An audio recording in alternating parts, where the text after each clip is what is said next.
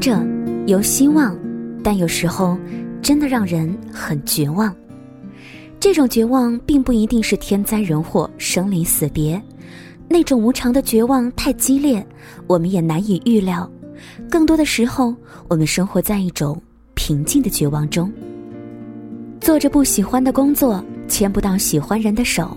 转发着哈哈哈的微博，脸上却没有笑容。生活过得像一锅煮的稀烂巴的隔夜粥，没有芳香，没有温度，没有期待，无法咆哮，无法嘶吼，甚至无处愤怒，只有一股股冷泉般的寒冷和恶臭。这种绝望是当你看到有些人就是聪明有天赋，上完课就能掌握知识，该玩玩，该休息休息。当你头悬梁锥刺股，用尽力气去奋斗，却始终看不到金榜题名、出人头地的希望。你要知道，这个世界的某一处一定有人活成你理想中的样子。你好，我是林小妖，好时光我想让你听得见。今天在节目当中，特别想要跟你来分享小严谨的一篇序言，也是我心目中的一些些心声吧。因为我相信上天自有安排，而我们能够做的就是做好我们自己。总有一些人生来就很漂亮，闪闪发光，他们总是人群当中的中心，轻易就能获得别人的好感和欢迎，在恋爱或者婚姻上有着更多的选择和优势，就连发张自拍都有无数人给他们点赞，而你的青春却是无人问津的。看着镜子当中平凡无奇的自己，觉得爱情似乎有点可望而不可及。还有一些人一出生就占据天时地利，不需要多么辛苦就可以过上安稳幸福的生活，而你在大城市勤勤恳恳摸爬滚打，也不确定自己最终能否在这钢筋水泥的世界里拥有一点点的空间。小的时候，我们常常都会觉得自己是特别的，是与众不同的，而成长的过程会不断的让我们发现，原来我们是平凡的，甚至还有很多的劣势和不足。优秀的人毕竟是少数，像我们这些不好看、不聪明、也不富裕的年轻人才是国家的大多数，也是人类的大多数。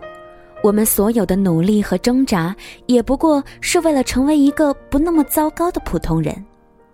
有个能养活自己的工作，有一位还算对得上眼的恋人，接着继续为了不拉低国家的平均水平而努力生存。然而总会有那么几个万籁俱寂无法入睡的深夜，让人觉得心很累，真的很累，心中冒出一个疲惫的声音在问老天，像我这样的人在这个世界上到底能拥有什么？活着的意义又是什么呢？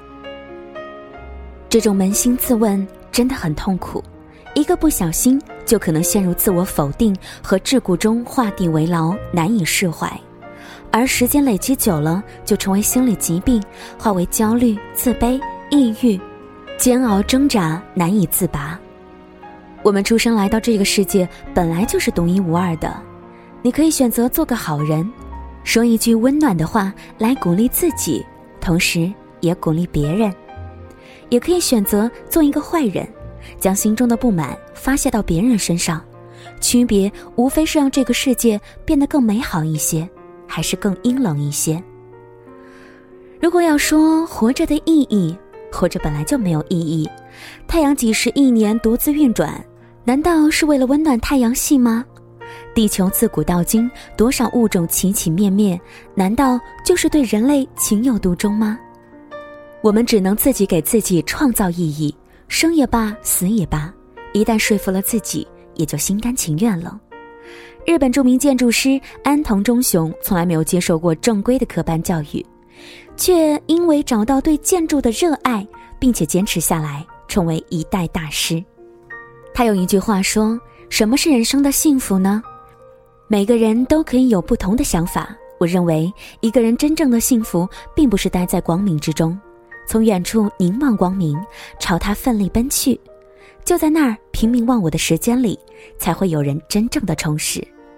每天让自己变得更好一点，还是更糟糕一点，其实就掌握在自己手中，无需和任何人做比较，每个人都可以成为最好的自己。我想上天自有安排，而我们要做的就是做更好，越来越好的自己，静待命运的来临，珍惜难得的幸运。毕竟人生是很难预料的，谁都希望偶遇一份专属于自己的幸福。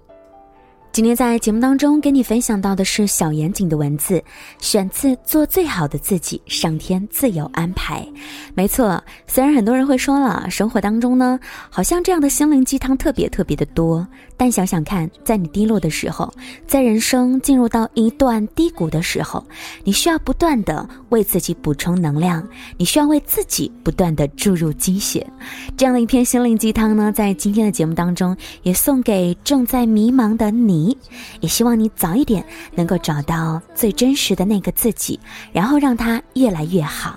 谢谢你的收听和关注。节目之外呢，也欢迎你可以来关注小妖的微信公众平台，直接的搜索时光听得见，找到我们来关注每天的节目信息。我们明天同一时间再会啦，拜拜。这一份礼物，这一份情书，给自己祝福，可以不在乎，才能对别人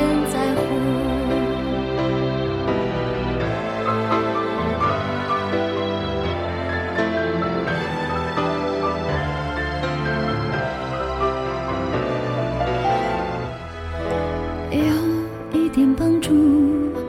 就可以对谁倾诉，有一个人保护，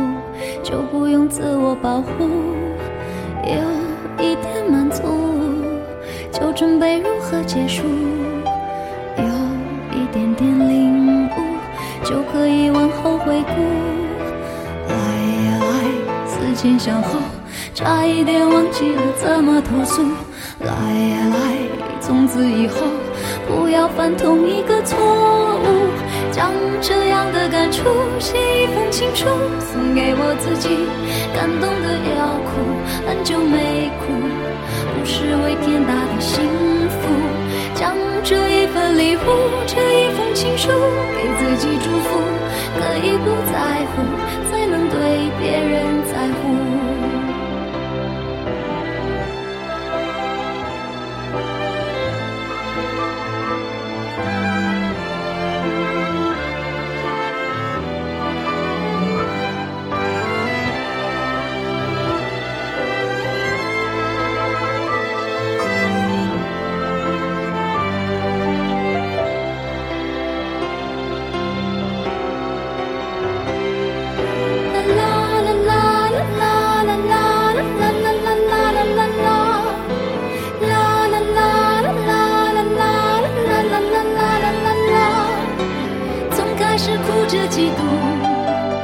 成了笑着羡慕，时间是怎么样爬过了我皮肤，只有我自己最清楚，将这样的感触写一封情书，送给我自己，感动得要哭，很久没哭，不失为天大的幸福，将这一份礼物，这一封情书，给自己祝福，可以不在乎，才能对别人在乎，让我亲手将这样的感触写一封情书，送给我自己，感动得要哭，很久没哭，